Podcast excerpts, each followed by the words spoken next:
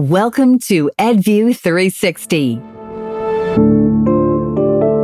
There's 50 years of research on the components of explicit instruction and the overall look at explicit instruction and its related instructional pedagogies such as direct instruction and mastery learning.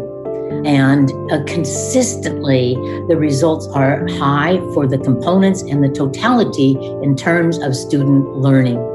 So it matters. It matters because it works. It matters because it makes a difference. It matters because it creates equity, opportunities for all students to learn at their highest level. You just heard Dr. Anita Archer. Dr. Archer is a renowned literacy expert and author of The Rewards Intervention Solution. Dr. Archer is our guest today on EdView 360. This is Pam Austin. Welcome back to the EdView 360 podcast series. We are so excited to have you back with us. I'm conducting today's podcast from my native New Orleans, channeling the heart of Voyager Sopris Learning in Dallas, Texas. Today, we are honored to have with us literacy expert Dr. Anita Archer. Hello, Dr. Archer. I'm so glad to be with you. Oh, welcome. We are so happy to have you here today. You are very accomplished and most definitely a literacy expert. Would you tell us a little bit about your background and how you became involved with education? Now, the fact that I am almost 74 years old is a long history. So, probably I became interested in teaching as a child. Uh, my family moved to seven different communities before I was 18 uh, and lived in 14 different houses. And that meant many, many schools. And my sort of uh, sanctuary in my life was school, and I adored my teachers. So I already had my eye on it. Uh, and then I did, I grew up in the state of Washington. And I did what every good DC child did. That was my maiden name. Is that you go to University of Washington and you be a very good Husky. Uh, and while I was an undergraduate, I was a research assistant to Tom Lovitt, uh, a beloved researcher in education and in special education. Uh, and of course, that made me even more interested. So when I graduated, I got my master's there um, before I started teaching. And you know, life is full of opportunities. Uh, and I had an opportunity at 26 uh, to be an acting assistant uh, professor at University of Washington upon the death of a professor there. So I got an early start in teaching teachers, uh, went on to uh, not only teach there and, and, get my doctorate at University of Washington, but go to University of Oregon, go Ducks, uh, and then to San Diego State University. Uh, and then after teaching in universities for many years, uh, I uh, then chose to spend my time writing curriculum materials like rewards for Voyager Sopris, as well as other materials and consult. And so I've spent the last, oh my goodness, 30 years consulting in education. So I've had a long history uh, and uh, a career that I have adored, uh, and uh, particularly the time spent on the topic you chose for this podcast, Pamela, which is explicit instruction. Oh, what a long and varied history. And it sounds like it all just sings to your heart, Dr. Archer. Absolutely. Uh, it is the best profession that all of us could be in. It makes the most difference in our world. Uh, and uh, children deserve the very best education possible. And, and all the people, the participants who are listening to this, that learning is also their dedication. Oh, I agree with you 100%.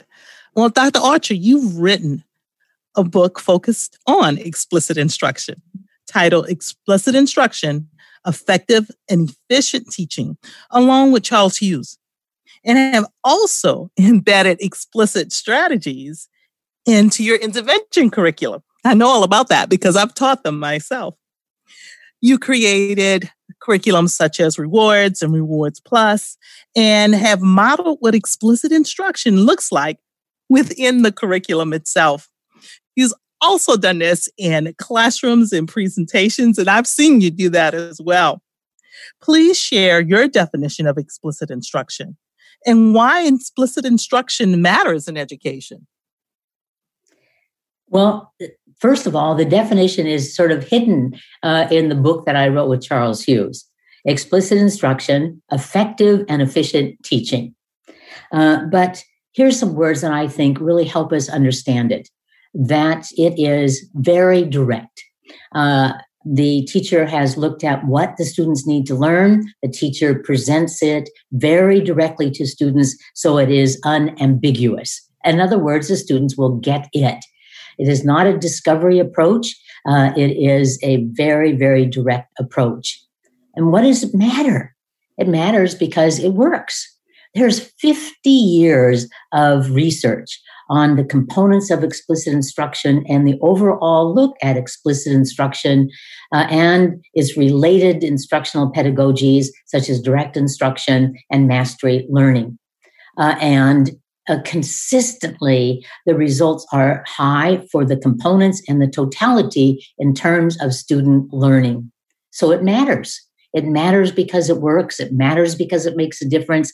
It matters because it creates equity, opportunities for all students to learn at their highest level. Oh, wonderful. I just love that definition. I've got so involved with listening. I'm taking notes, Dr. Archer. Words like uh, direct and it matters, and the idea of creating equity right?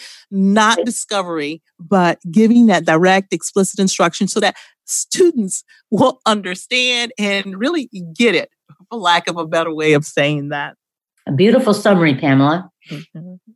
So, your book details 16 elements of explicit instruction according to researchers that are then condensed into six principles of effective instruction.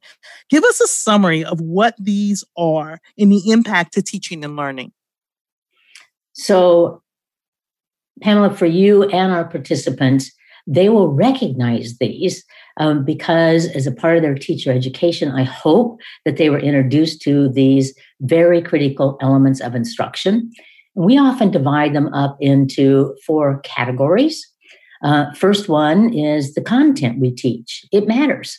Uh, do we teach critical content, useful in the moment and useful in the future? Uh, do we teach content that is broken down into obtainable pieces? Now, this one is absolutely critical uh, for our students uh, that they need to be able to be successful at each part. And so we break it down uh, so that they can gain it.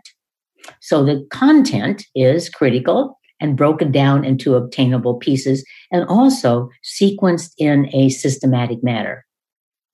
And then most of the attention of explicit instruction after the content is on design of instruction and delivery. So, what does research tell us about the design of instruction? Well, it tells us that those teachers who I often refer to as uh, teachers with value added, they consistently get high performance from their students, uh, that they uh, have focused and organized lessons. And embedded in those lessons, they tell students the goal of the lesson. One of the highest effect sizes in Hattie's research uh, is having the students know the goal of the lesson uh, and reiterating it throughout the lesson. And we also have, know that the importance of review, review of what we have learned in past lessons that is necessary for today's lessons, review of pre skills that are needed for this lesson, uh, and a review that is interactive where the students have to participate, not just a recap, but they have to participate. Uh, and then we also know that uh, the lesson would include demonstration and guided practice and checking for understanding what I have uh, taken way back when I wrote a chapter in a book in 1974, uh, took those terms, which were from Madeline Hunter's work demonstration, guided practice, checking for understanding, and called it I do, which is demonstration, we do, guided practice, checking for understanding, uh, which is you do. So, those are the things that we particularly focus on in design design of lessons uh, that teachers would do for their classroom, design of curriculum materials. That sequence is found, uh, for example, through rewards. When we introduce something new, uh, we use each of those steps organized and focused lessons, telling the students the goal, having review of what is necessary for today's lesson, uh, and then I do it, we do it, you do it. So delivery Delivery is absolutely paramount. If you want students to be engaged, you better deliver it in a way uh, that they are attentive. So you get responses from them. Uh, in fact, opportunities to respond has an effect size of recent studies of 0.79. Oh, wow. That is really, really, really critical that they say things, write things, do things. And we listen to their responses, we look at their responses, we monitor them and we give them feedback, both affirmative praise as well as informative corrections. And we maintain a brisk pace. So, all of us, it doesn't matter if I'm teaching kindergarten or I'm teaching high school uh, or I am teaching college, I would say uh, that I am going to get frequent responses, monitor the responses, give you feedback, and have a brisk pace. And then the last element is practice. You know, Pamela, one of the challenges we've had in American education is we kind of demified practice. Uh, we've had mottos like that's just drill and kill. I can guarantee you we do not have any reports of a child uh, dying of more practice. In fact, look at all the books that have been recently written about practice. Uh, or online sites like www.retrievalpractice.org you should visit that talks about practice deliberate practice practice that is spaced over time, and practice that requires uh, retrieval. So that is sort of a mini uh, moment uh, summarizing a, quite a complex body of knowledge that we have put under the umbrella of explicit instruction. Oh, yes, very well said, Dr. Archer. Thank you for sharing. I've got a feeling we may be pausing and rewinding and listening to all of those details, all of our listening audience out there. Um, you, you, used the term um, drill and kill, and I've heard you convert that into drill and skill. Nice, Pamela. Yes, yes. yes. That is, that is the reality that mm-hmm. students need an adequate amount of practice. You know, I'll just tell you, I recently had someone ask after I uh, taught in a presentation the strategy that uh, Mary Gleason and Becky Vachon and myself infused into rewards for reading long words, yes. which is uh, if you don't know the word, the overt strategy, circle the prefix, circle the suffix, underline the vowels, say the part, say it fast, make it a real word. Uh, and uh, someone came up and said, I'm going to teach that tomorrow, as if it was a done deal tomorrow. No. Yes. yes. In rewards, they have hundreds of words of practice, hundreds of words of practice in order to get automatic at looking and breaking down the word into parts using prefix and suffix and vowels, saying the parts and making it a real word. So we have, we need to remember that if we have an intellectual skill that needs to be automatic, then we need practice, practice, practice.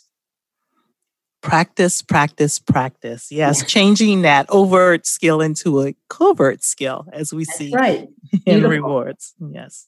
So, what population of students benefit from explicit instruction?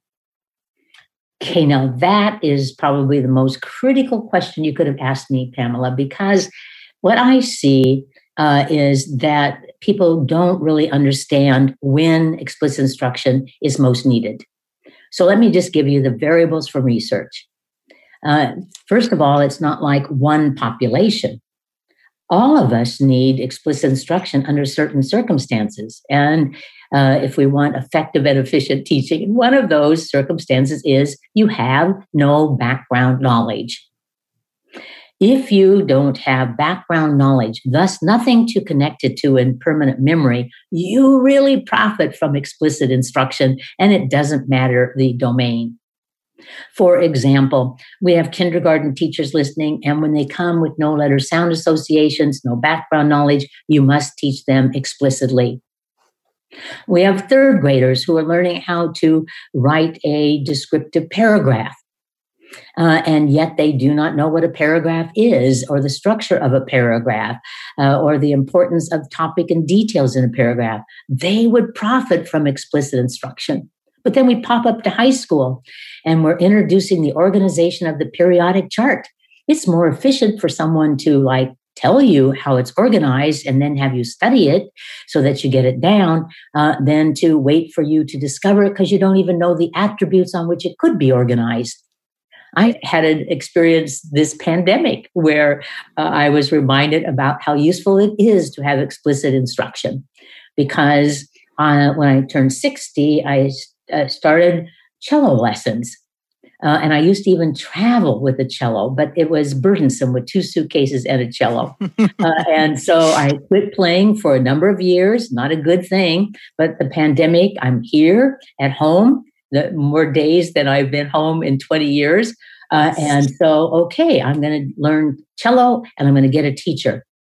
You know, there's things that I never would have discovered uh, without a teacher. For example, uh, how to hold the bow in a most relaxed position, how to determine where you should put your bow uh, on the strings uh, and the amount of pressure.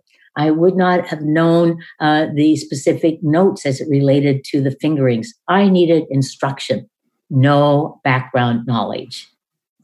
Wow. Number two, yes. Anybody who is a novice meaning that they are not an expert. The cognitive research shows that this people that are novices in a domain think differently than experts. Uh, and that if you are a novice, you need it broken down, presented systematically. Uh, and uh, if it's new material in any class, so uh, a student enters and they know nothing about World War II in a social studies class. They would benefit from some very explicit background knowledge.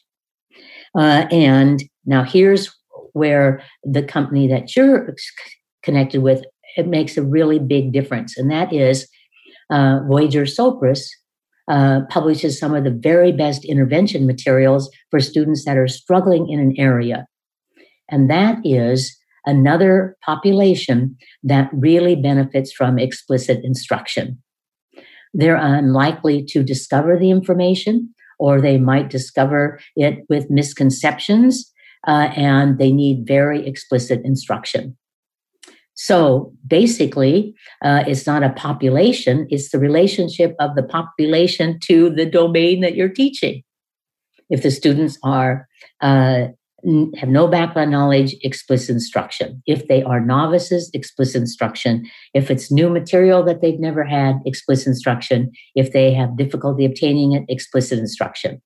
Now, is there a place for discovery activities? As both Dylan Wiliam in his work uh, and John Hattie concluded in his work, uh, first you teach knowledge, uh, and when the students have a bank of knowledge, then they can do problem based instruction. Um, they can do other kinds, types of discovery. But first, we have to empower them.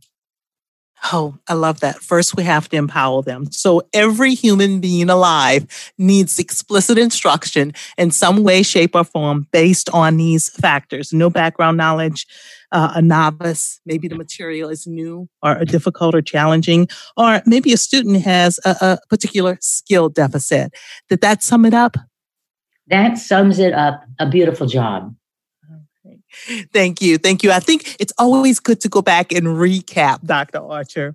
Oh, we're learning so much. You know, I do have another question for you. Mm-hmm.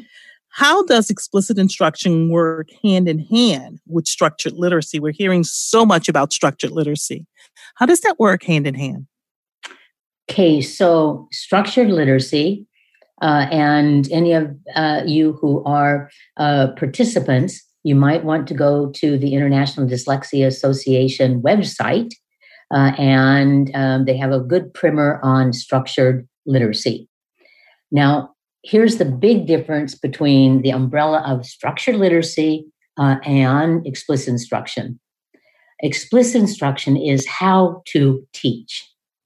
Structured literacy is two components what to teach and in the area of reading and how to teach.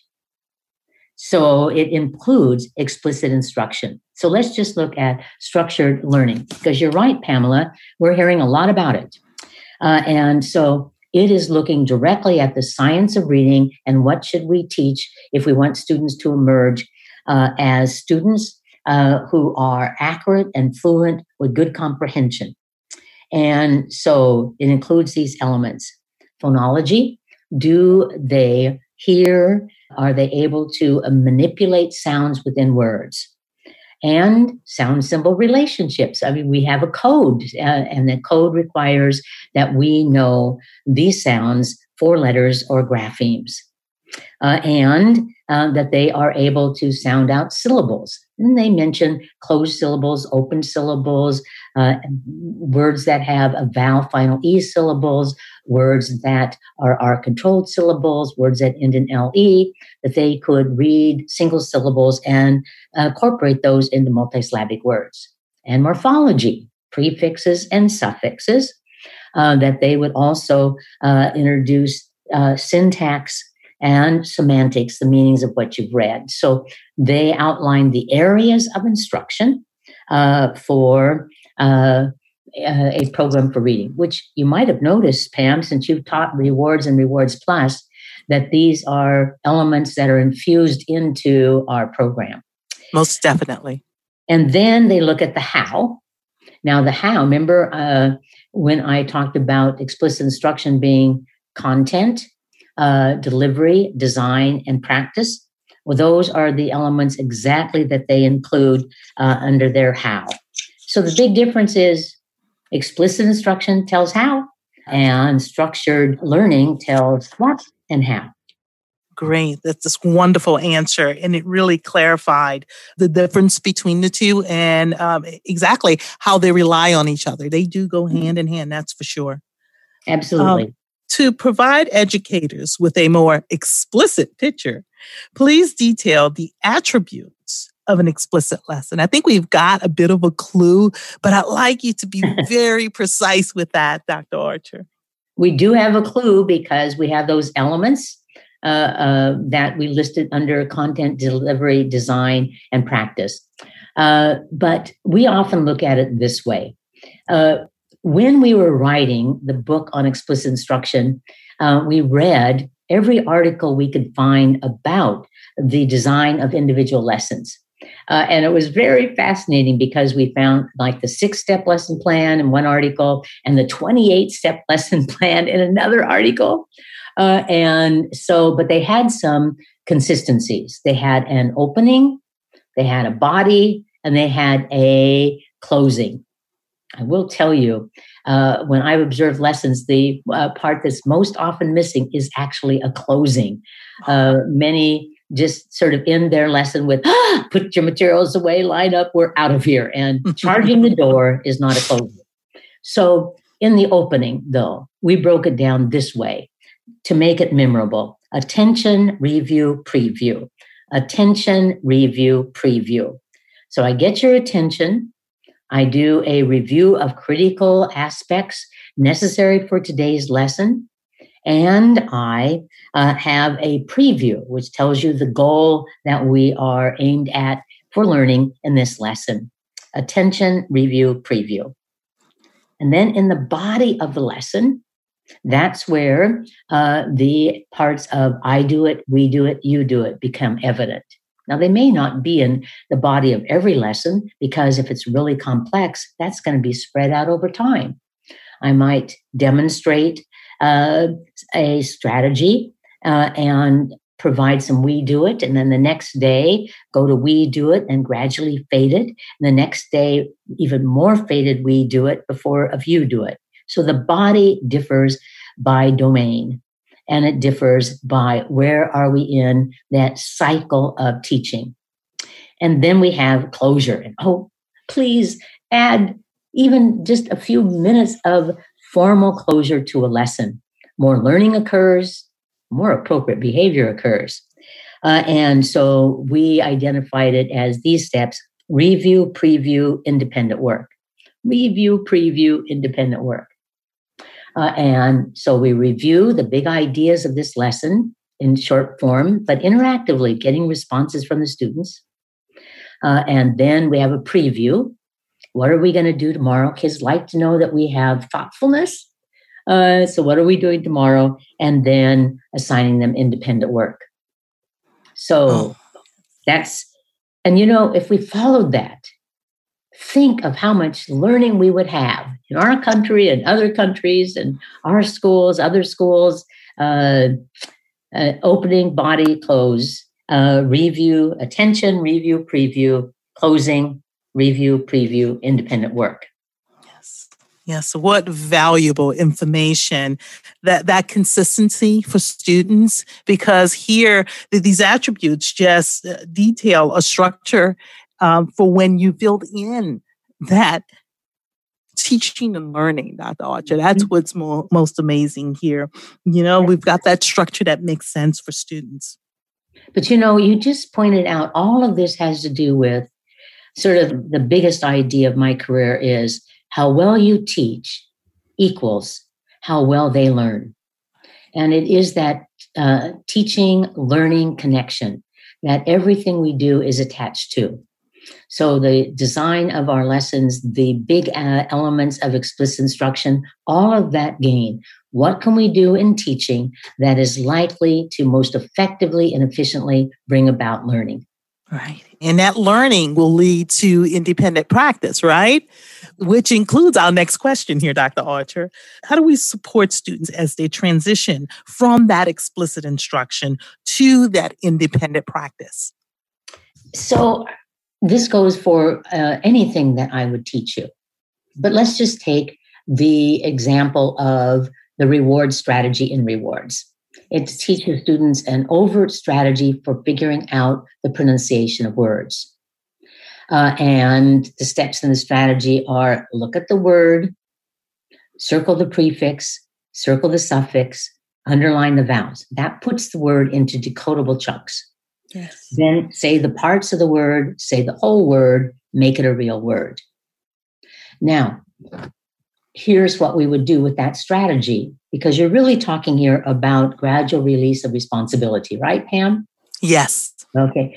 So, first of all, we look at that and say, wow, there are a lot of pre skills that are needed for that strategy. You have to know to identify and pronounce prefixes, you have to know and pronounce suffixes. You have to know what letters represent vowel sounds and be able to pronounce them accurately. So, uh, in rewards, we had to teach many lessons to get the pre skills in place before we introduced the strategy. And then we used I do it, meaning that um, I do it, we do it, you do it. So we first modeled it. Uh, and so just picture in front of you the word prevention. Uh, and so I say to the students, my turn to show you the strategy. First, I circle the prefix. So I'm going to pick up my pen and do it as we talk. Uh, I circle pre. Uh, next, I circle the suffix. And the suffix is shun. Yes. Next, I underline the vowel sound, which is eh. Next, we say the parts in the word and I loop under the parts and they say prevention. Next, we say the whole word and make it a real word prevention. So I am modeling it for them. But uh, obviously, we would need to have that gradual release of responsibility.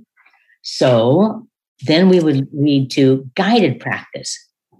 So I want you on your pa- paper in front of you, Pamela, to write down unpredictable. Now, I never would say the word first when I'm teaching kids because why figure it out if you've already said it? Yes. but you write it down. Yes, and I've got it. Who's listening, you can do this too. Okay, so um, Pam, first we circle the prefixes. Does this word have a prefix? Yes. Yes. And the prefix is un. Circle it. Does it have another prefix? Yes. And that prefix is pre. Circle it. Does the word have a suffix? Yes. And that suffix is A B L E. And you pronounce it a bull. Say it three times. A bowl. A bowl. bowl. A bowl. Excellent job. Next, we underline the vowel sounds and underline the letter I. What sound? I. Excellent. Now let's say the parts. Go back to the beginning, and the teacher would loop under it. And first part. On. Next part. Pre. Next part. Dict. Next part. A bowl. Good. Say the whole word. Unpredictable. Excellent. So here I'm setting her up for success. I'm not going from I modeled it once, now you do it. No, uh, this is heavily guided. Uh, and then we want to fade some more. You know, this is really, I'm so glad you asked this question because people really need a concrete example for uh, gradual release of responsibility. Yes. So we would go to ones where uh, the students would have to figure it out. Uh, but uh, so we would say, uh, here's the next word. And on my sheet, I have refreshments. But of course, I wouldn't say the word again. I would say, now it's your turn to figure this out. So I want you to circle the prefixes, circle the suffixes, and underline the vowel. So the students would, on their own, circle re, circle uh, S and mint, and underline the letter E in refreshments. And then I would say, now I would give them feedback. They'd see what was circled. And I say, now let's read it by part. So again, uh, I would uh, loop under the words and say, what part, re, what part, fresh, what part meant, what part mince. And the word is refreshments. Yes. But you see, I shifted some of the responsibility to the students. Now they had to circle and underline, but I'm still guiding them by looping through the word. And with that, um, then we could even fade it more. Okay, you see that this is really important with students with difficulties, that I'm doing this very systematically over many days. Uh, and then we would uh, have the least amount of assistance, just a hint to them. So I want you to look at this word and look for the prefixes, look for the suffixes in the vowel, and figure out the word. So just a reminder, a reminder this reminder, time. right. Mm-hmm. Uh, and then they figure it out. They put their thumb up to indicate they have it. They whisper to their partner and they say, reorganize. And then we get to the point where it's a you do it uh, and look at the word. The word I have in front of me is dissatisfaction. Uh, look at the word, uh, figure out how to say it, put your thumb up when you're done, whisper to your partner, now say it dissatisfaction. But that's not enough, too. We got to go further because they can now read words uh, that are in a list, but now we go to the total application. That's where your question came in uh, where they would read uh, multisyllabic words. Uh, and, you know, a word like dissatisfaction, and that's a major accomplishment. Uh, and it would be embedded within sentences or within passages. But notice how systematic this is over time. Mm-hmm. Uh, with the kids being successful with the pre-sales, successful when I modeled it with I do it, successful with uh, really heavy um, supported uh, we do it, gradually faded out to you do it and then applied. Boy, that is the kind of path we need often, like writing a paragraph. A path like that would be excellent for that, uh, or many things that are complex. Gradual release of responsibility to the students gradual release of responsibility. I just love it. You know, quite often we think about the end goal and rush to that end goal, and then students struggle. This is just a perfect example or a model of what we should do when we are introducing those complex skills for students and we expecting them to be independent from the get go. And that might not be where students are. You know, sometimes we commit something I call assumicide Right. A term yes. I often use where we just mm-hmm. assume too much. Mm-hmm. But you know, it also goes with the uh, recent research done in cognitive science about motivation. We used to think that we needed some exciting activity to capture the student's motivation. And yet, when it's been examined carefully, it appears that success is the precursor to motivation. Mm. That I have to be set up for success. And then I also have to see the value of what we're doing. And that leads me to putting more effort into it, more time into it, uh, more attention to it, uh, more engagement to it. Uh, and it is, and thus motivation. So we used to think that motivation came first. We now know that success and you're understanding the value of something leads to motivation. So you can see that those step by step steps that we went through set you up for success and more success and more success and more success. You can say it. And then you're just like thrilled when you can read dissatisfaction. And probably you actually have satisfaction. Definitely. Success builds success, right? And right. you're also building stamina and you're building skills. Well, you know, for example, reading long words requires, if you're going to read for good comprehension, requires automaticity. Yes. So that you get to the point where, uh, yes, you could apply that strategy to unfamiliar words, but now you have more and more words that uh, are ones that you recognize immediately as sight words, uh, which is the foundation for fluency. Yes. So it is automaticity that uh, for so many foundation skills that we're looking for. Mm, thank you, Dr. Archer. That was a very good, detailed response to that question. Uh, I have another one for you. Uh, this one should be fun.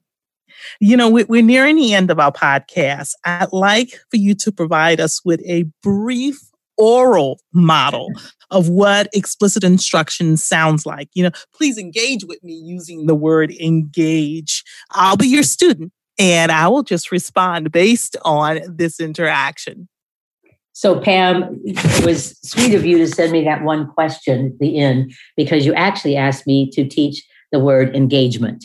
Yes, I did. Uh, and um, so, the first thing, uh, you know, this is the thing about explicit instruction it requires thinking, planning, and organizing.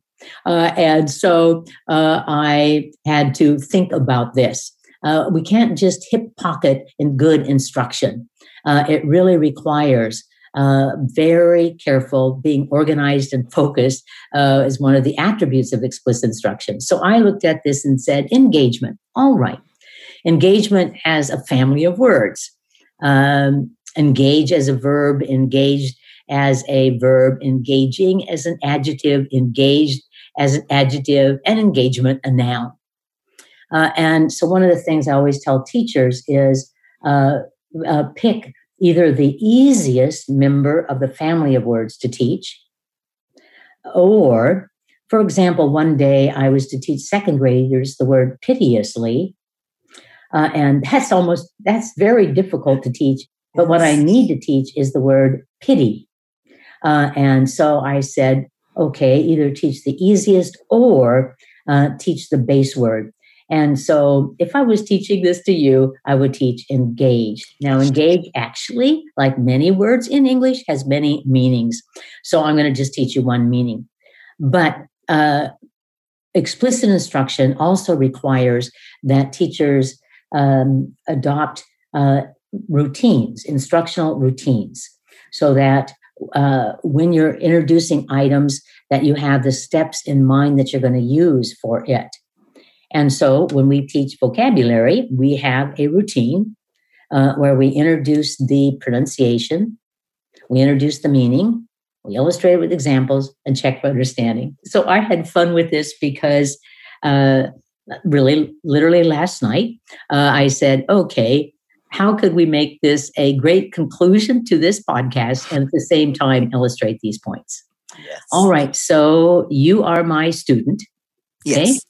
Uh, and so, Pam, the word that we're learning today, and I would show it visually, is the word engage. What word? Engaged. Good. Put your hand on your table, and we're going to tap out the parts in engage. Uh, say it as we tap. First part. In. And. Engaged. Engage. Right. Engage is a verb, an action. Uh, and if it is uh, happening right now, we engage you If it was in the past, I engaged you. Engaged. Say the past tense word. Engaged. Excellent. So, what does engage mean? Well, here is it broken down. Engage means to catch and keep someone's interest and attention. To catch and keep someone's interest and attention. Can you say that with me? They would be reading it on the screen. To catch, to catch and, and keep, to keep, keep someone's, someone's interest, interest and and attention. And attention. Right. So when I engage you, Pam, I capture your attention and your interest and your yes. what? In my interest. And your interest. So when I engage you, I capture your uh, attention, attention, your interest. Excellent job. So I introduce the meaning of the word. Uh, and then I illustrate it with some examples. Now, here comes the quick review of everything we've covered. So, Pam, uh, I engage you in a lesson by uh, teaching critical content explicitly, by providing clear demonstrations and explanations, by guiding your initial attempts. Notice I'm just throwing in here a little review of explicit instruction. Uh, I request frequent responses. I use a brisk pace. I provide affirmative and informative feedback, ensuring that you experience success and I engage you by maintaining a positive teacher student relationship. I engage you by being kind, being kind, being kind. That's sort of a summary of how I engage you in explicit instruction. So then I want to ask questions to check your understanding.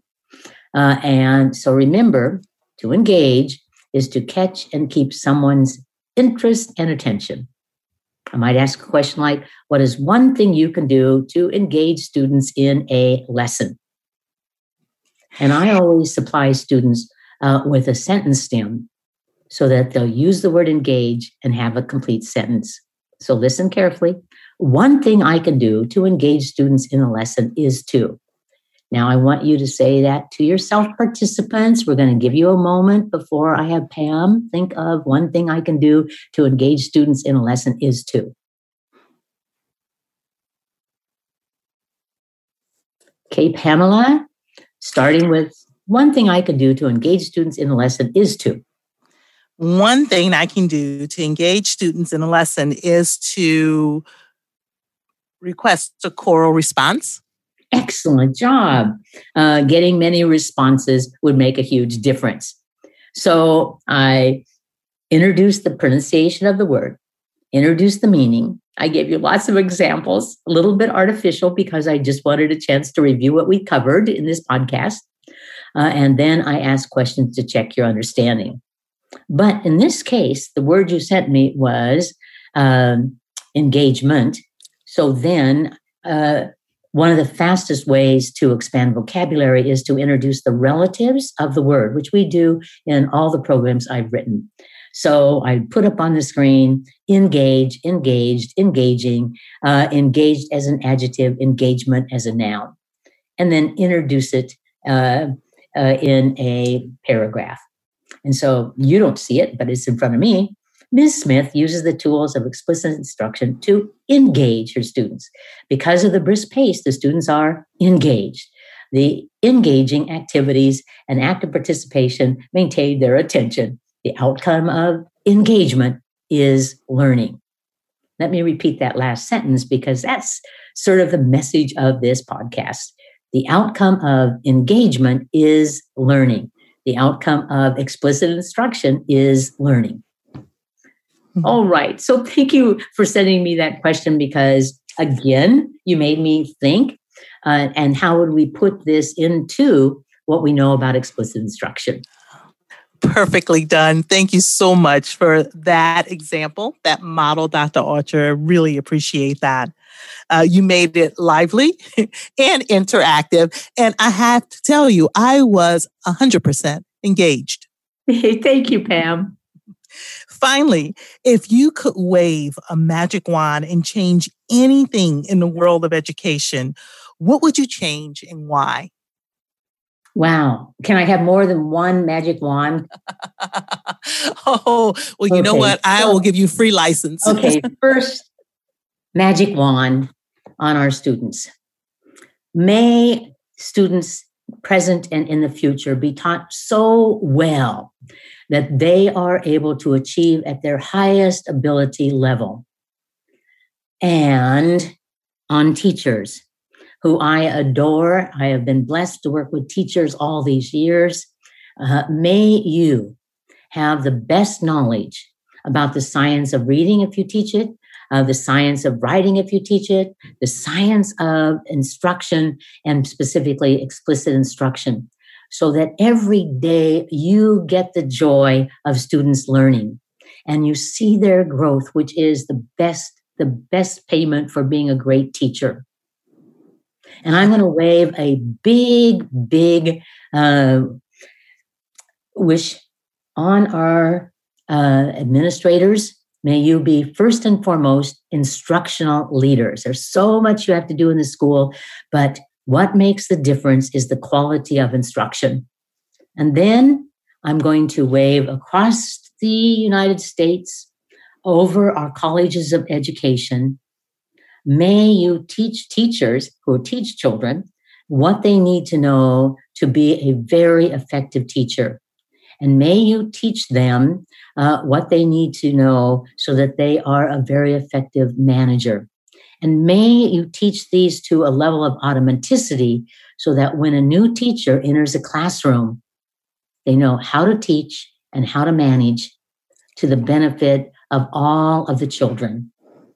This is if we look at what are we going to do about equity across groups in our country, it is the quality of education, and it starts with the College of Education.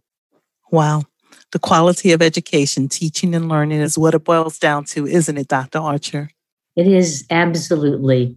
Mm-hmm. Uh, not that it's easy, it's hard work, but it's rewarding work. It is hard work, but children profit from it you know, we forget that we have such an influence on their whole entire life by how well we teach equals how well they learn. Yes. Yes. So thank you so much for joining us today, Dr. Archer. It's been a pleasure speaking with you. Please tell our listeners how they can learn more about you, how they can follow you on social media as well. You know, first of all, I have to confess, I'm not a big social media person. I have so much in my life, so many things to do that I would never be uh, uh checking that out. But you could watch me teach children uh, at the website of explicitinstruction.org. Uh, and uh, that is the best I can offer, except if you go on YouTube, you're going to find many, many webinars uh, ones that I've done for uh, Voyager Sopris, uh, but also many other agencies uh, that would add to what we've covered in this podcast. Thank you so much, Dr. Archer. This is Pam Austin, bringing the best thought leaders in education directly to you. This has been an EdView 360 podcast produced by Voyager Sopris Learning. For additional thought provoking discussions, Sign up for our blog, webinar, and podcast series at voyagersopris.com slash podcast. If you enjoyed the show, we'd love a five-star review wherever you listen to podcasts and to help other people like you find our show. Thank you.